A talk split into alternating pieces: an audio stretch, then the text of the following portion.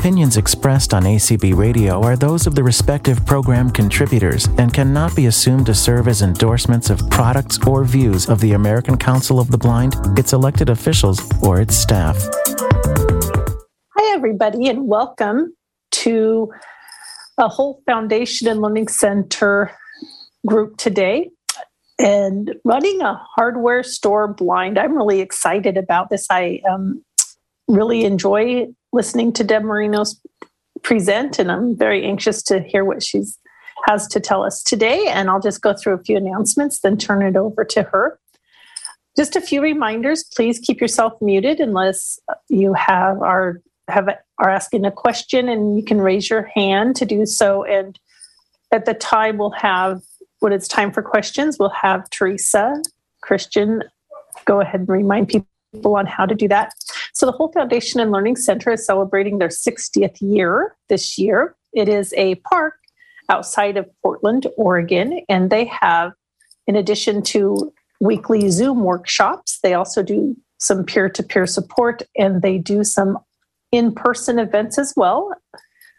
So at the end of this session, I will give people information to get on their email list and to contact them and find out more about some of their upcoming in-person events. They sound pretty exciting. So make sure you get your note-taking devices ready. And right now, it's my pleasure to introduce Deb Marinos. Thank you. It's such a pleasure to be here with you guys. And it's probably the first time I've really shared this story a whole bunch. I'm going to go ahead and share screen for me and for you if you can see it. So how do you keep track of hundreds of items and run a business is what I decided to call it. I'm Deb Marinos. I'm a certified rehabilitation counselor and a licensed professional counselor here in Oregon, and I also do a bunch of teaching. I have Shane down here at my feet. He is my guide dog. He's a poodle from Guide Dogs of the Desert.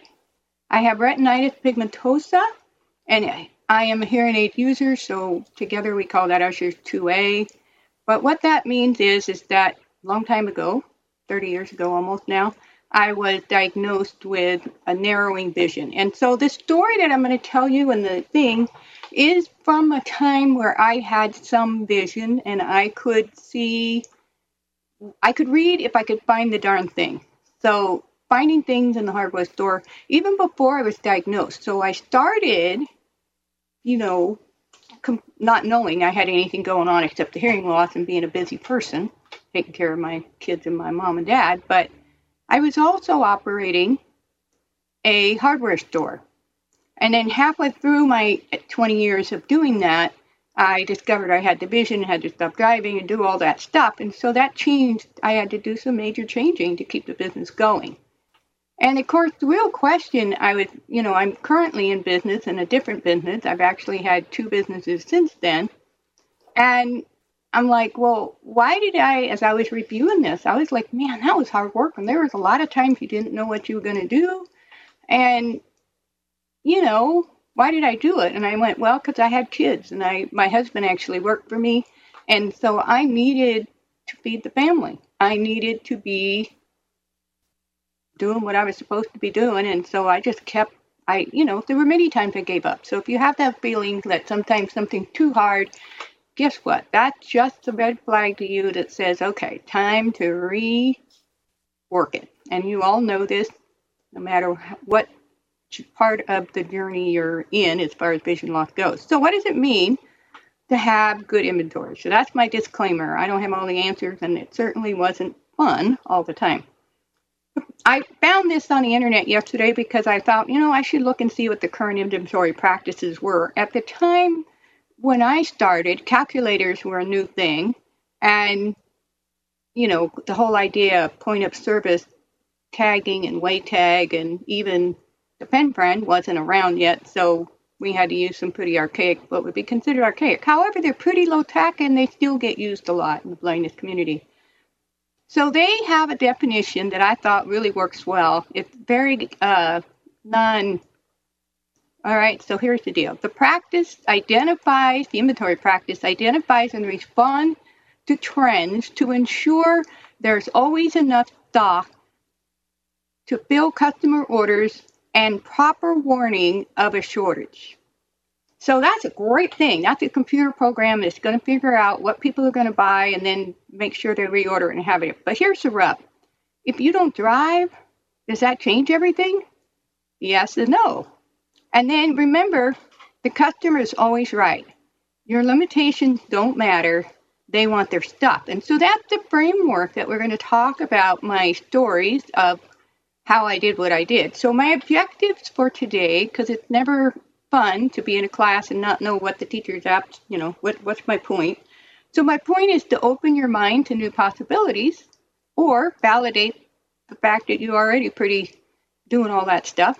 Share what I have learned over many years of successful business ownership, and then introduce skills that will transfer to home and other environments. And in fact, when I was doing a lot of my training, I would go to the, you know, the local Oregon Commission for the Blind, and they did a great job. And I'm like, you know, I'm using these power tools, and it's getting kind of scary, and I'm having some accidents. You know, they didn't have a class for electricians. I'm sorry, that wasn't the deal. They didn't have any other electricians. So I'd go to cabinet class and make a table, and everybody say, oh, isn't that so much fun? I'm like, no, that was not fun. I do not like wood. I'm allergic to wood, and this was not fun. I do not ever want to be spending all this time sanding and doing stuff. But what I was doing is learning how to use power tools safely, because the person that was teaching me was totally blind. And I thought, well, heck, if he can make a cabinet, I can figure out how to run my tools. So, and it worked. I went back, you know, I was having that scary sense that it's not working. I need to fix something, go out, learn from some people and go, oh, okay, I got this. So then I could go back and safely do my work and not feel like I'm freaking myself clear out. So I will give you my history. I started after school in 6th grade in the hardware store. So I started really young. I got bored. We were all required to, you know, mind the store, it was called. But I didn't want to just sit there and read a book or wait for somebody to come in. And so I kept bugging Dad to teach me how to buy things and how to stage material and what everything was. And, you know, he would show me, but then he would say, you know, the electrical field is no place for a girl. And he, in 7th grade, he fell off a pole and broke lots of bones in his body and was in a wheelchair for a while. So he needed a helper. So he decided that, you know, I could come along. I could take his wheelchair in and out of the car, and then I could do the climbing, and I could get up on the ladder, and he would point, and he would tell me what to do, and I could pull ropes and wires and do all the heavy work, because that was really kind of fun. So I love being outdoors. I love talking to customers. I love designing house wiring that met their needs. And after high school, I went on to college for engineering, and then decided I wanted to get married, and somebody had to go to work. My husband was still in school. So I thought, heck, I'm going to go be an electrician. I finally got in the apprenticeship program in the 70s. That was a first, and it wasn't easy. And then got married, had my first child, and suddenly Dad had a stroke. So I loved doing electrical work, but it was, you know, I'd wanted to be a doctor. I wanted to be different things, and music teacher, actually. So I had figured that I did this for a while, and then I was going to be a mom, and then I was going to do that. Meanwhile, the hardware store is always open, so we have to keep crash. So after Dad had a stroke suddenly, I had a crash course in managing all the aspects of the business, including accounting, materials, employees, hiring, training, and making that difficult decision to part ways. And I inherited an old-fashioned business and a bunch of journeyman electricians who did not want a female boss. And this was in the very early 80s. I still had a little one to take care of, and I had contract to complete. And suddenly my husband was my apprentice, because after he got out of college, he decided that he liked my job better. So just remember that it's amazing what you can do when you have to. For various reasons, I kept the business going. I said temporarily, which ended up 19 more years, and 9 of those not driving due to my diagnosis of RP. Yet I had some preparation for not driving. I just wanted to add this little piece is that with my third child, as you can think about doing all this crazy stuff before the vision diagnosis, I was forced to go to bed for 3 months because of complications of the pregnancy. So I had a little bit of, I mean, I look back, you know, that was a really long, difficult time, but it was also really good practice. Everybody has this last minute. And when you look at inventory practices, they have this called just-in-time thing. Well, just-in-time is completely, we all know this. If you're making something in the kitchen and you don't have eggs, that's a just-in-time problem, right? Because you're not going to just jump in your car and go get them. And that was what I learned while I was stuck in bed. If I was going to have an audit, I had to have the audit in bed. How the heck do you do that? What, you know, how you carry your files, what you do, how you organize, where, you know, everything suddenly had to be precise. And then there could be no last minute, oh, no, I need this. There had to be backups. There had to be a way to get things. I became a queen of delivery options. And this is long before Amazon or anything like that. And, I also had to learn to guide my employees and my customers to their products because I knew where it was in the hardware store. Maybe nobody else did. There were thousands of items in there. But, you know, it's over on the such and such corner. No, I don't see it. Oh, well, you know, maybe it's over here. No, I don't see it. So when I got out of bed, I tell you what, that place got straightened up and turned around. The shelves got labeled. We actually had pipes. I took PVC pipes and I painted them. Well, actually, I had an employee paint them white, red, and blue because they were the three primary colors. So that meant everything. So all around the room, there were sections.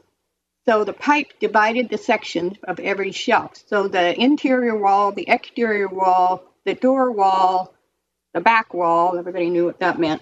And then things were on pegboards. So if they were tiny, they might be in a little plastic bag and they had a hook. And behind on the hook, it said what was there. So if the hook was empty, you knew what was there. So people couldn't say that it disappeared because it couldn't disappear. Everything had a place. And of course, for those of us that have been trained in blindness skills, we get the idea around all of that because that's the same thing they tell us to do. I built a spreadsheet also while I was in bed to track costs on a little old Apple IIc without a hard drive, to track costs and productivity.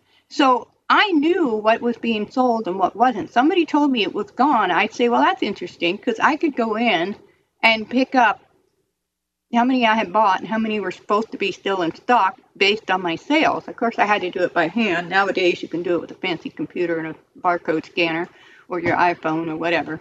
But I also was able to make decisions based on my bottom line. So I built a spreadsheet that showed the price of gas. And somebody says, hey, I want to go do this job, and it's 30 miles away. I could put in there how much it was going to cost my trucks to be driving back and forth over a period of time, which helped me with estimating, and it helped me with deciding what to stock, what not to stock. It was really interesting, being able to look at the bottom line so I could forecast it out to the end of the year with all the cost and all the payroll and everything all figured out. So then I could say, well, you know, that's a great idea. Thanks for the idea. But that's not going to work for me. Because if I didn't make money, all the efforts and all the adapting and all the so-called right ways to do things, that doesn't matter. And it's about the same thing as if you're in a job and you're absolutely miserable. It's really important to give yourself permission to change something and see if you can't somehow make that job better or do something different. So I learned the difference between what folks want urgently and the really important stuff. And let me just say that again. There's always urgency. People got, you know, whether it's your kids or whatever. And as moms, for sure, we learn very quickly the difference between a kid's cry. A certain cry means they are really in trouble and there is a problem and right now matters. And then there's the things that they're convinced if they don't get another cookie before dinner that their world is going to be over. And we know the difference. But Do we know that sometimes in business? Because customers can be really, really persistent. And I don't think I'll have time, but there were some crazy moments where I just went, you got to be kidding me. You do it, you know, that is just totally not what's going to happen here. So I learned what to allow and what to say no to. And that some things, my dad always said, some things don't eat a loaf of bread. That the thing about that is in today's market, they have things in inventory. And one of the damaging things that people do in a business sometimes, and it's really interesting, it depends on the business, is they decide that it costs them money to have the things sitting on the shelf, because there's only so much space. And the theory is that if you have the right items to sell, you'll make more money. So that only works, I don't know, I guess it works for somebody because somebody came up with a theory. And I do want to mention that I went ahead and got my degree in management and organization leadership after I sold my company. And I sat there many a night in class going, man, that would have been good to know before I was in business. Oh, geez, that would have been really good to know from my hardware store and my inventory control to learn that there was many different ways to do it. But something does need a loaf of bread. So if it's not going to rot and nobody's, you know, a mouse isn't going to come munch it or eat it, it's not a piece of cheese, it can sit there on the shelf until somebody needs it. In my case, it was a rural store. There were no box stores. There was no Home Depot, there was no large department stores. There was nobody, if somebody, and let's just face it, there was no point in a sale in my hardware store. You know, maybe light bulbs. That was about the only thing that would bring customers in. I mean, how many of you are going to go, I need a brown screw for this box. I think I'll go buy them because they're on sale. No, they're not going to. Or I need the switch that's going to blow up on my dishwasher or something. No, you're not going to do that. And all the parts and pieces that, you know, if you're wiring your barn or you're building something or you're creating something, that would be different. But all the parts and pieces I had was definitely demand driven by need. And so it was important for me to realize that. It took me quite a little while to figure that out. And then the need to charge enough. And that was something that I didn't do super well with. There was always the customer pressure that you were more expensive than so-and-so down the street. Say there was a blank cover for a box. I remember this person coming in and freaking out because my cover was 75 cents and he could buy it for 50 cents down the block. So I was ripping them off. And there's this common consensus that if you make money when you're in business, you must be ripping somebody off. However, if that same person, if you ask them, well, are you working? And they go, yes. Well, how much an hour do you make? And they say, well, I make this much an hour. I said, okay. So you remember my little spreadsheet. I got much better after I had that spreadsheet. And I could look at it and say, okay, if I do what you say and I reduce the cost of this price, I can put it, my percentage of profit or whatever you want to call it, or markup on an item. I can put it in a spreadsheet and I can see that at the end of the year, I will make $0. And you are way too complaining and, you know, why would I want to deal with the public? There's a lot of strange people out there and there's a lot of people that like to complain and tell you what to do. I'd just stay home and play with my kids if I was going to make no money. Thank you very much. There's a lot of risk. There's a lot of things that get broken. There's a lot of things that do stuff. And you have to include all of that. Hope that it doesn't happen. And keep the money in the difference because sooner or later it'll probably happen. And guess what? People don't buy everything you bring in to sell. All of a sudden, some items are obsolete or there's a better item, and so that's all gone. One of the painful lessons that I did learn is there's often a 15-cent screw that would be missing off the truck, the little tiny things, it was just so interesting, the little tiny thing that would stop a several $1,000 job from getting done. And it was basically, well, can you run that out to me? And we did, you know, develop, as time went on, the Nextel radio was our great thing, basically a walkie-talkie phone kind of thing, except before cell phones were a deal. And you know, it's important to have a courier that can bring stuff to you when it absolutely needs to happen. But it was also true that buying extra 50, you know, the 15-cent item, not counting them, just literally put them in your cost of doing business. Everybody's going to have 100 of these suckers on the truck. I am not going to ever hear you do not have this screw anymore. In our case, it was crimped ground screws or bond screws or whatever they were.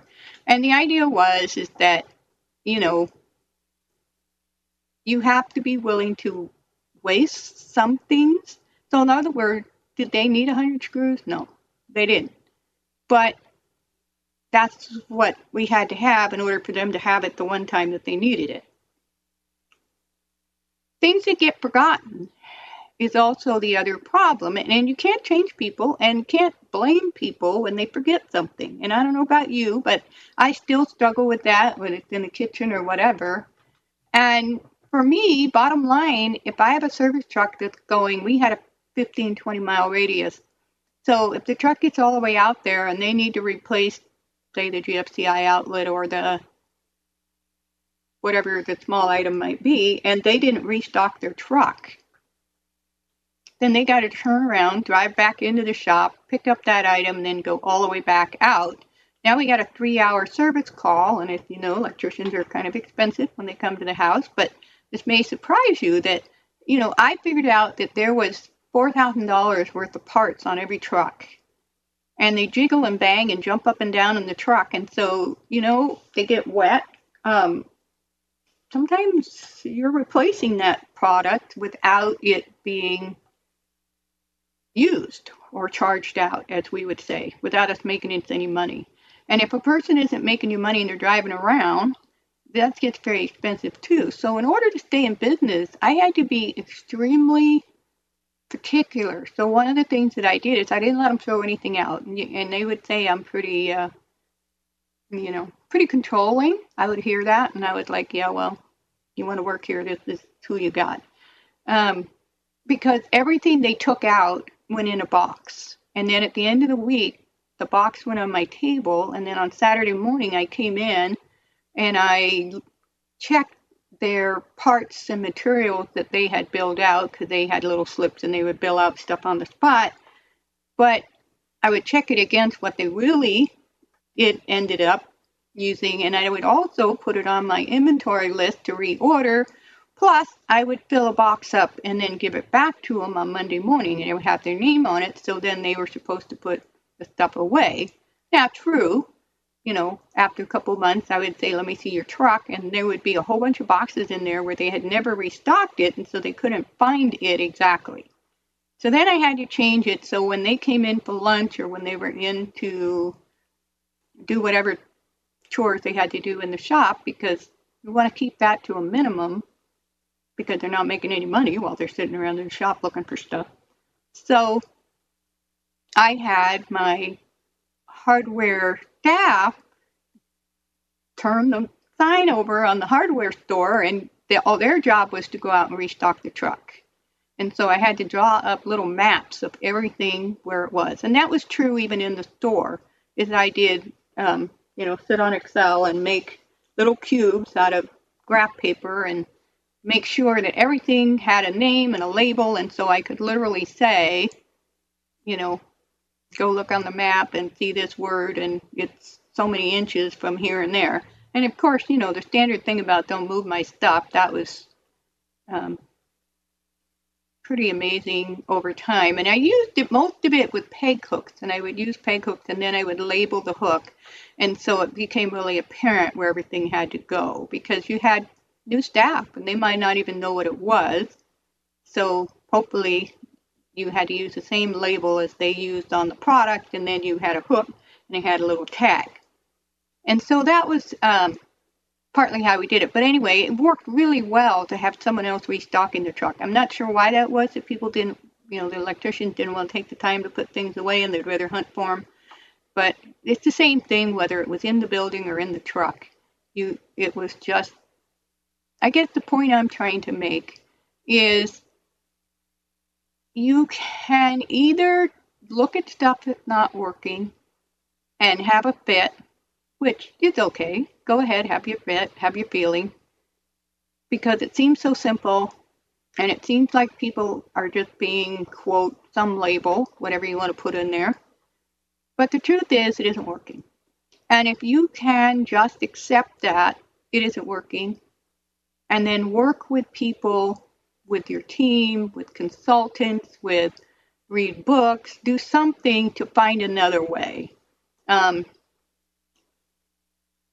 And that was what I ended up doing. And the thing is not everything people told me to do and make changes was helpful. So how do you decide whether it is or not? Well, remember we talked about that bottom line. So your return on investment. So if somebody says, if you go and you Braille you learn Braille, it's going to take you 8 months, and then you Braille everything in the house in a certain way, you'll always know what everything is. Well, I don't know about you, but, right? I got Braille labels on the top of all my spices. I recently started cooking with spices. Well, this is great. I've got 2 shelves of spices. They're alphabetical. I also have people that come in and help prepare some of the meals and do some work so I can work and not spend all my time doing housework. And do you think that they put everything back alphabetical? And do you think they leave my Braille labels on there? No, they don't. So I am reworking that. But the deal is if it's going to take you hours and hours and hours to do that, and it might not work, then you go, why should I start? So here's the deal. Do you have to spend the 8 months learning Braille? Well, you should, because it's good for you, and you might use it if you really are going to use it, and you have a way to use it. Those are the big 3 or 4 things. Are you really going to do it? If not, maybe you could learn, and my sister Joan was so good about this. She said, well, Deb, you don't need to learn it all right now, and you're probably not going to need it because you can still see to read. So what if you just learn 8 letters? Do you think you can handle that? And I'm like, well, yeah. So this is the first step in this hardware thing, is simplifying things down to the point that you are able to do things in groups. We call them assemblies. And it was interesting because if you put it all together, you don't have to know, you know, a whole lot. You would just have, so for example, if a person is going to install an outlet, they got to have a box, they got to have a connector, they got to have a staple, they have to have a ground screw, they have to have a plate, and they have to have the device. If you put those all in a sack, you can forget about labeling all that stuff, and you can just put the outside of it and say, outlet, standard outlet assembly. And so that would be one example. So let's do a little, I've talked enough, you're probably half asleep. So here's the deal. We're going to do an exercise talking about inventory. I've talked a little bit about what we do. So what's in your purse or wallet? So just for a minute, think about what's in there, and I'm just going to tell you how the exercise works. I was teaching at a class because I did go back to school to learn to teach and do things. So I was teaching on a class on inventory, and I wanted to illustrate the difference between a system that works and one that fails right out of the gate. So here's what I asked them to do. How many of you are willing to make a checklist of everything in your, maybe it's your backpack, maybe it's your wallet, maybe it's your purse, by memory? And so you think about that right now. How many of you are willing to somehow or other either Braille a list or write a list or record a list? And some people in this room, I'm sure, and in my class, some thought they knew exactly. Others were not sure what was in there. So how about you? You know exactly what's in there? So I would, this is Carrie. I know I definitely miss a few things. Right. And then here's the big problem, Carrie. Are you going to go check that checklist every single time to make sure everything's in there when you're running out the door every day? Yeah, no. No, none of us are. So you can imagine trying to take a hardware store and try to make a list of in there and tell somebody they're going to check everything off. It didn't work. So here's the thing. How do you know what you've used up or gave away an item? So here's the deal. Do you use up or give away any items? And that some of them really matter. So just think about the things. You got a lot of stuff in your you know, you got all those things. But if you had to go really, really minimalist, what actually do you have to walk out the door with? And of course, in these days, it might be an emergency check, a credit card, or a mask. And then how do you know if some item, especially when you're blind, it really gets entertaining in any form of blindness or vision loss. How do you know if it's gone? Did you use it up or is it missing? So that's the major piece. When you think about that, then you can start to begin to build your system, right, for how you're going to deal with this. So, and I had a note here on my slide to remind myself, I'm smiling because I have a guide dog. So my number one thing is a poop bag, thank you very much, and one credit card, and I guess my hearing aid batteries. What are my most often missing, and how are we going to change that is always the question. So the truth is, whether it's a hardware store or your own purse or your backpack, nobody really cares what you have in it, only what you don't. So that's a really interesting concept once you start looking at it from that part. So the game is, just like they said, is to not run out of stuff. So the easiest way to not run out of stuff is not to have anything. Some people try that. They just don't ever carry anything, and then they don't have to worry about ever not having anything. But there's some real problems with that. You can't make any money for sure. And if you're in the case of your purse or your wallet or whatever, you're kind of trapped. You can't go buy anything. You can't get on the bus. You can't do what you need to do to be able to make life work. And from the customer standpoint, when you have a hardware store, it goes one extra layer. Customers come shopping because they believe that they can get what they need. They don't feel like they're wasting their time. If you think about it, any store that you go to, if you are pretty sure they don't have what you want, you're not very motivated to go in that store. So we're trying to make our store attractive, and they want to. And in many cases, if they can find what they want, if you, I don't know about you, but I always start snarfling. And in fact, I have one favorite grocery store because I snarfled plenty way back in the beginning, and they did a little survey at the little local grocery store about they were not moving all the stuff around. You know, every week, everything moves. It's somewhere else. And I'm like, why do you do that? We hate that. Well, it's supposed to sell more stuff. I said, did you ever check and see if that's true? And to this day, 30 years later, pretty much everything stays right where it's supposed to, which is just wonderful. And he, you know, the owner of the store at the time, it was pretty funny because he goes, you know, I did some stuff and I found out that I guess we're a little different here in this small town because people don't buy more when they move things around. So because we're not going to use a checklist, and even I won't check my Braille card, I did learn Braille, and each and every time, but I might do it for a while. So if I'm trying to solve a problem and I'm always leaving without this item, like the whole purse or the whole something, then I might need a checklist for a little while and a little sign. But realize that's only going to work for a few times, and it's only enough until I have a habit made. So I did have some habit things that I had for my employees and myself to make sure that certain things were done.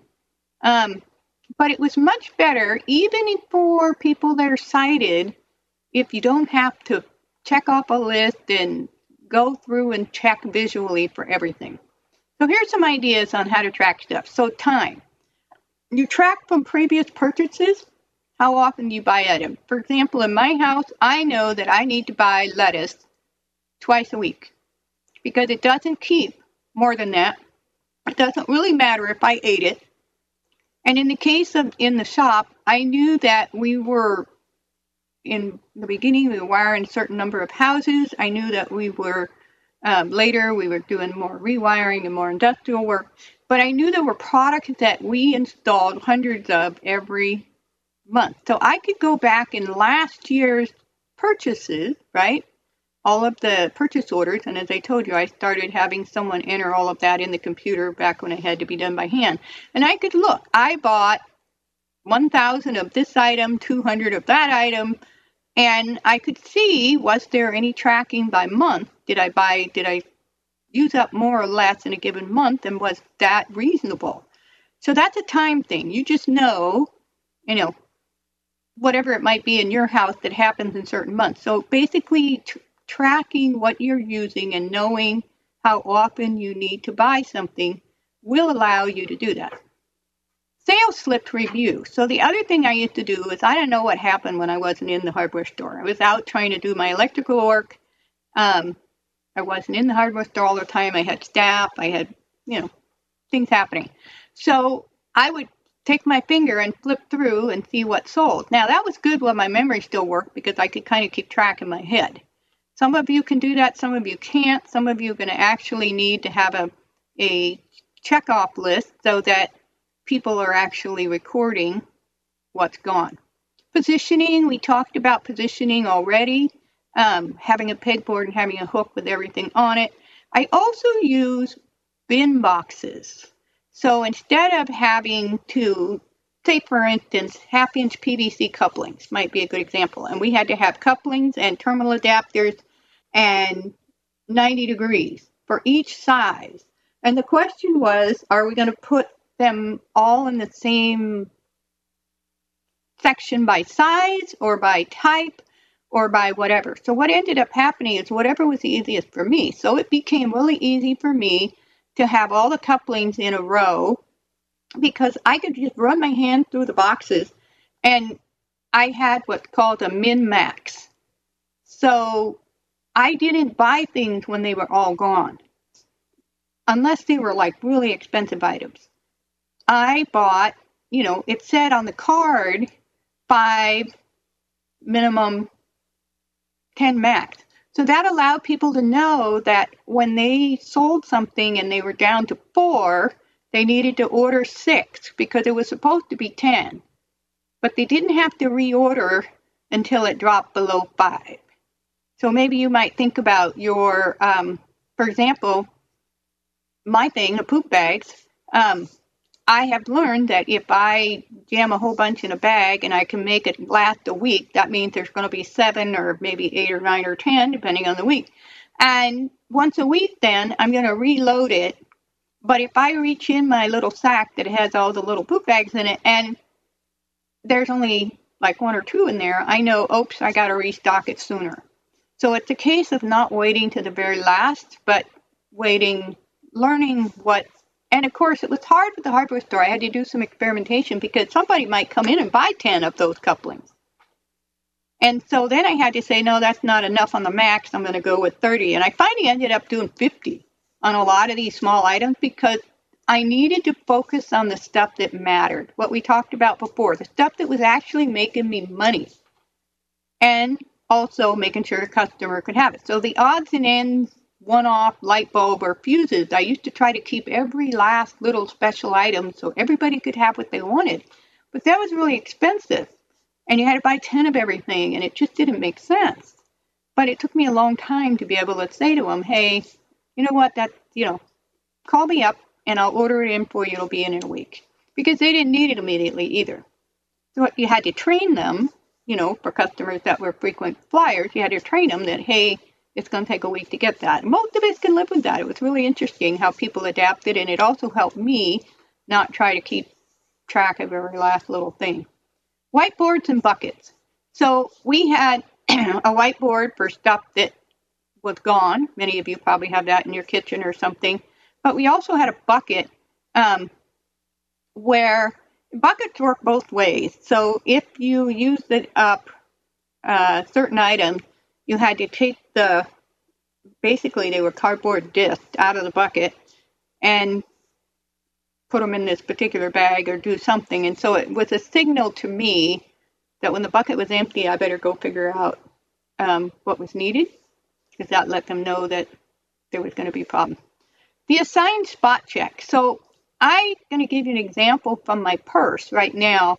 I struggle, this is many years later, and I'm not, I'm older and I got some brain things. And so I found that I was leaving my puppy.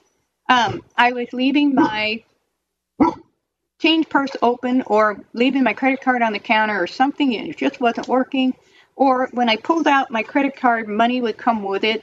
And so whatever I was doing wasn't working. And I had the fancy little wallets with all the slots, and I had all that stuff. So what I switched to was, and I experimented quite a little bit to get to this. So there's a brand of purse that comes with lanyards on it. So it has like a little leash, tiny leash that's probably a foot long. And it has a, there's a change purse with a zipper on the top that has a clear pouch on the outside. So my bus pass goes in there, and it Velcroed shut. It didn't come Velcroed shut because mine sometimes would be upside down and it would fall out. So I put little dots, those Velcro dots, to make it shut so it can't fall out. And then I have the zipper part, and it has one credit card in it, only a few dollar bills, like you would need for bus fare or tips when you're traveling or whatever, and that's it. So, and it's tied to my purse. So if I do the magic, leave something behind, the lanyard swings and whacks me in the knee, and I go, okay, that's what I call my reminder. And I had to build those in the hardware store and all my businesses, you know, because when that thing swings, you go, oh, wait, you know, the oh, wait, uh-oh, oh, wait. So that means, you know, I didn't zip it shut, so that probably means I didn't pick the card back up. So by putting that, having it on the lanyard, and then on the rare occasion, I do have it all zipped up and it's all fine. It just didn't get put back in, or I don't know why. It just does that. I don't leave things behind because they're tied to me. And if you've met me, you'll see I have a lanyard on my cell phone as well. Now, all of you don't need that level of stuff because you can remember things better than I can. But I just know that the less I have to remember, the less I have to track, the happier I am as a blind person. The more that I can make my situation so that any sighted person can be clear about where things are supposed to go and what's supposed to be in there, then they're more likely to put things back where they're supposed to be. And I don't know about you, but I learned, you know, I try to remember that if you give them a credit card when you're shopping somewhere, we'll talk a little bit about how I collected money, and you keep your hand out, it's not all, but it's pretty hard for them to lay it on the counter. They'll give it back to you in your hand. Not always, but you would hope so. So what could you do for you for an assigned spot check? I mean, if you want to make sure you have those three things you need when you go out the door, it's really easy to reach in a pocket and feel, do you have a bag? Do you have your credit card? Do you have hearing aid batteries in my case? But I have to admit that I have a set time in my calendar in my phone that says, because we didn't have iPhones then either, that would have been really cool.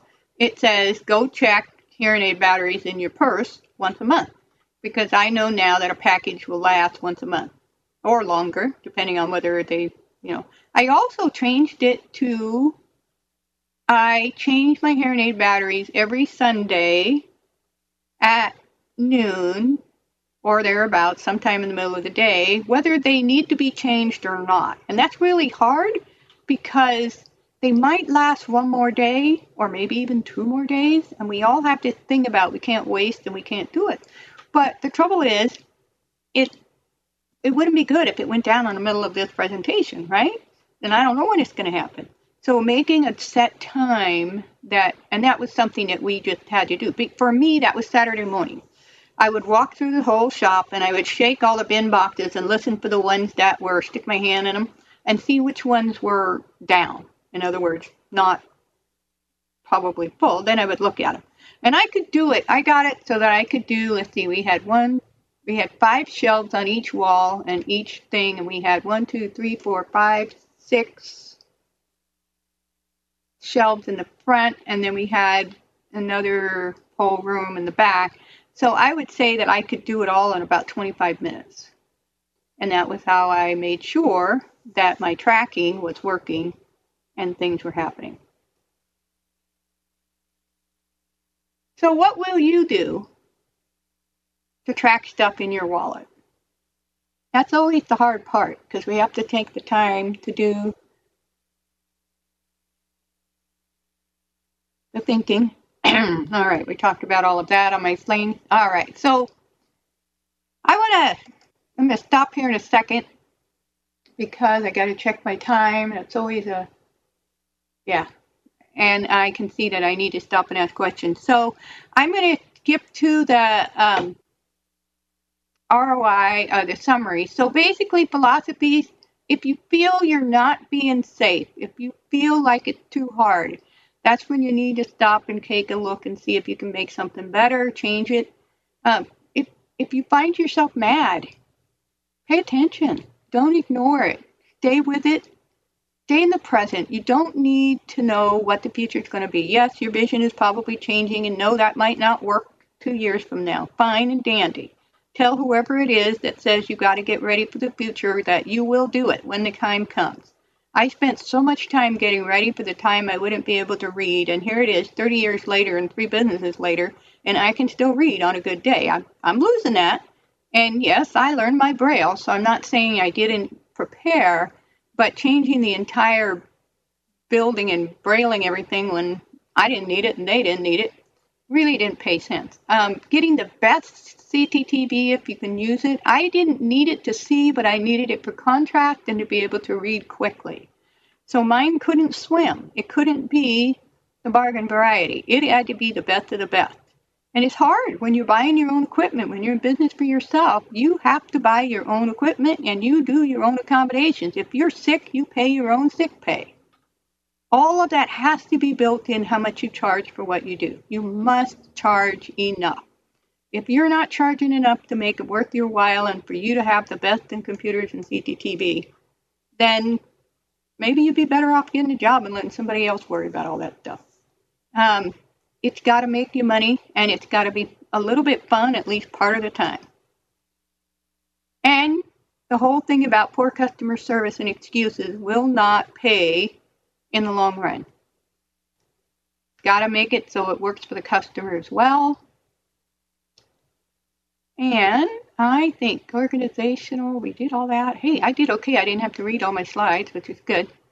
Minimize. Oh, the only thing I do want to say is the fire lane. I could not safely walk through. I couldn't use my cane because blind people don't want to hire a blind electrician. I just couldn't get them to associate the fact that I could still see color and see everything. I only needed the stick so I didn't fall through a hole because I have narrow view. And I would explain it, but basically the customers all went away. So we used radios. We used all kinds. In fact, my apprentices, I knew it wasn't safe for me to move around, so I had my Nextel. I did all the work at the panels and in the place. I didn't move around. When I wanted to move, I'd beep them, and they'd have to come get me, and then I'd follow them to get through the construction site. But I did finally give that up. It was too scary. But UPS and whoever delivered, I mean, I used a lot of delivery services. They would come in and drop stuff. In a hardware store, you got tons of boxes and things coming and tons of things going out the door, and everybody's leaving it wherever the heck they wanted to. Well, that had to change. And what my blessing hope was, I had gone to teach at the high school. I was trying to figure out what I was going to be next when I was still doing that, and they had what they called a fire lane in the I was out in the construction area where they did the welding and all that out in the shop area, and they had a fire lane, and I'm telling you what, there were 2 striped lines, and if anybody or anything stopped in that lane, somebody would yell at them. There was everybody's job to make sure that lane was clear. So that's exactly what I did. I took yellow tape and I taped out a lane through the shop, through the back door, through to each shelf. And it was a very simple, single lane. And nobody but nobody dared to stop or put something down between those 2 lines. And it was so important because I just got, you know, obviously I got hurt a few times before I decided to get that way. But it was really interesting. You know, people, you could tell people getting, so they're like putting the thing on the tape. So that was always the thing about needing to be sure that you really are the boss. You really do insist on using and being, I don't want to say bossy or mean or anything, but you know what you need and you insist on getting what you need, and you will know why you don't get what you need. And I know that sounds really harsh and it's really hard to do and you have to be kind because otherwise everybody will quit. And so I learned some of those things too. But it's just super important to build a network, to have a teamwork. I did a lot of volunteer stuff. I did a lot of, I hired moms finally at the end because I had more need for childcare than I did for anything else. And so, you know, I had to have an automatic popcorn microwave because they were forever turning the microwave and setting it on fire. And so there were things I had to do to make it work for all of us. And so they got to bring their kids to work with them. And, you know, it was just interesting how it all worked out. And it was really amazing. And I did make money. And I do thank you for listening. So I'm going to stop sharing. And we just have a few minutes for questions, not very many. Okay, so we have about 5 minutes for questions, and then Carrie will need to do some of her closing announcements, but we have Jewel has her hand up, and she's had it up for a while. So go ahead, Jewel. Hi, can you hear me? Yes. Hi, thank you for this presentation. You had some really good information, including like the min-max and not keeping things in stock that you don't need right then, you know. I wanted to ask, how have you worked with suppliers, because obviously you have to work with the people who manufacture the stuff, to know what sells the quickest, you know, what you need to keep in stock because it's going to be run out fast if they don't have it and all that stuff. So working with suppliers. You know, you bring up a very valid point that I didn't get into, and the networking piece, it's really interesting. If you allow a supplier to make money and you are loyal, for some of them, that's enough so that they'll work with you and tell you what you need to know. I was thinking about this with this COVID stuff and all the other and the supply line thing. It reminds me of some of my craziness of trying to get, I mean, because it was true. And, you know, so I guess it's... you can't have it all. You can't have the best service and the lowest price. So accepting the fact that they need to make money, finding out how they want their orders keyed in or given to them in a way that works for the best, asking them what kind of lead time, you know, but you're absolutely right. You have nothing to sell if you can't work those things through. I also was very diversified. While I was loyal to my main suppliers, I looked high and low for alternative sources for those moments that I needed.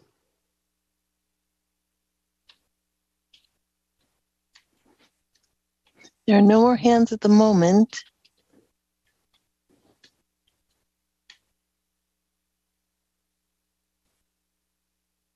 And I will add that if I had consistent problems with a supplier delivering things I didn't ask for or not delivering things that I asked for. And I think I'm still, I guess that's, I hadn't thought about it, but for example, I don't tell a name because it was probably a local issue, but there's one grocery delivery service that either always suddenly decides they can't actually deliver the groceries after they said they were coming, or else everything's thought out, or else it's this or that. And, you know, I gave them 3 or 4 tries. I mean, I had probably 12 deliveries, and 4 out of the 12 were a total disaster. They don't get my business anymore. And that's just how it goes. And sometimes I miss what I can't do, but that's where I say, okay, we don't get delivery for them, but if we want the product, I guess we'll send somebody over there to pick it up. And so sometimes I had to do that with my suppliers as well. There were some people I didn't trust their delivery. I had to actually know if they had it or not. And, you know, Deb, I think that's one of the big things working in anything is that networking piece and finding out who you can trust to, you know, get products or services or whatever. It doesn't matter what business you're in, to make sure and working together so that building that rapport and that relationship, because, you know, there are times that maybe you need something, a quick ship. And, you know, if you have a real good rapport with a supplier, they may ship it a little quicker than they would if you didn't have that good rapport. So, yeah. Yep, so true. All right. Well, there's no other hands raised, Teresa? Nope. All right. Oh, wait. Hot. Just as we said that, then somebody raised their hand. Jewel again. All right, Jewel.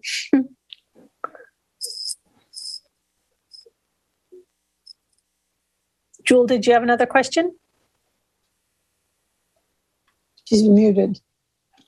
If I can unmute. There we go. Yeah. I just wanted to ask if you would be willing to give your information, your contact information out, or if I should reach out to Cindy. I would love to talk to you. I'm starting a crafting business, and a lot of that is very similar to hardware store. You have a lot of small parts like buckles and rings and cord and all those things. So I'd love to chat with you further. I meant to do that. So my current website and current business name is Adaptability for Life. So my email is deb@adaptabilityforlife, and it's spelled out forlife.com. My website, you can also, there's contact page on there and there's links on there, so you can easily get a hold of me, and I would love to do that. I do at least, what I typically do for people is a consultation is free for 15 minutes or so, and then we can figure out if there's something more that I could do for you. We could figure out how that would, what that would look like. But yeah, that would be fun. I enjoy helping people get their feet under their ground because, self-employment and, like you said, craft, there's just so many little different parts and pieces, and there's a lot of fun ways to keep track of them all. So yeah, that'd be great. Thank you for the... Great. Thanks, Deb. And in just a minute, I will give Whole Foundation's contact info. So that's another way if you weren't able to get down her contact info, you can get a hold of Whole Foundation and Learning Center. So we would like to thank all of our contributors and members of the Whole Foundation and Learning Center, because without their financial support, we wouldn't be able to do things like this workshop. We still have 2 more Zoom classes. Not all are on the ACB community call, so if you contact the office, you can get on their list. This is Pacific time today at 1 p.m. Pacific time. We have traveling within your local area. And at 7 p.m. Pacific tonight, which is on the ACB community call, we have The Art and Science of Riding an Elephant with Peter Altschul, who he was recently on Tuesday Topics with ACB, and people had more questions, so he's going to be our guest this evening. So hopefully you'll be able to join us. And we do have a couple upcoming in-person groups going on. We have the Spring Fling is April 5th to the 8th, and there's a Living with Sight Loss seminar April 20th to the 22nd, and that one's actually instructional. You learn a little bit of all kinds of these blind skills, a lot that Deb was talking about, with a certified orientation mobility instructor is in that. And it's a great way to get to know people and get some of those skills. And the park does make travel arrangements between the airport and the train and bus stations out to the park. It's beautiful, 23 acres just outside of Portland, Oregon. And they do have some financial aid scholarships available. And there's a lot of different in-person getaways, retreats, different events all throughout the year. And if you want to get on our email list, you can dial 503-668-6195. Again, 503-668-6195. You could send an email to oralhull@gmail.com. That is oralhull@gmail.com. Oral Hull is the lady who donated the acreage to form the foundation. And you can also find us on the web at www.hullparkfortheblind.org. That's HULL Park for FOR theblind.org. And we ended with a joke and a quote. What did the courageous dog do? It embarked on a journey. Okay, I thought that was kind of funny. Okay. Let's see. Being brave means knowing that when you fail, you do not fail forever. And that was by Lana Del Rey. And I really like that quote. It's, you know, you don't fail forever. You always learn. If you fail at something, you're learning and making those changes. A lot like Deb was talking about in her workshop today. You know, you go through and you have things, and then you're going to refigure and adapt and change it so it works better next time. So thank you, everybody, for joining us today. And we look forward to you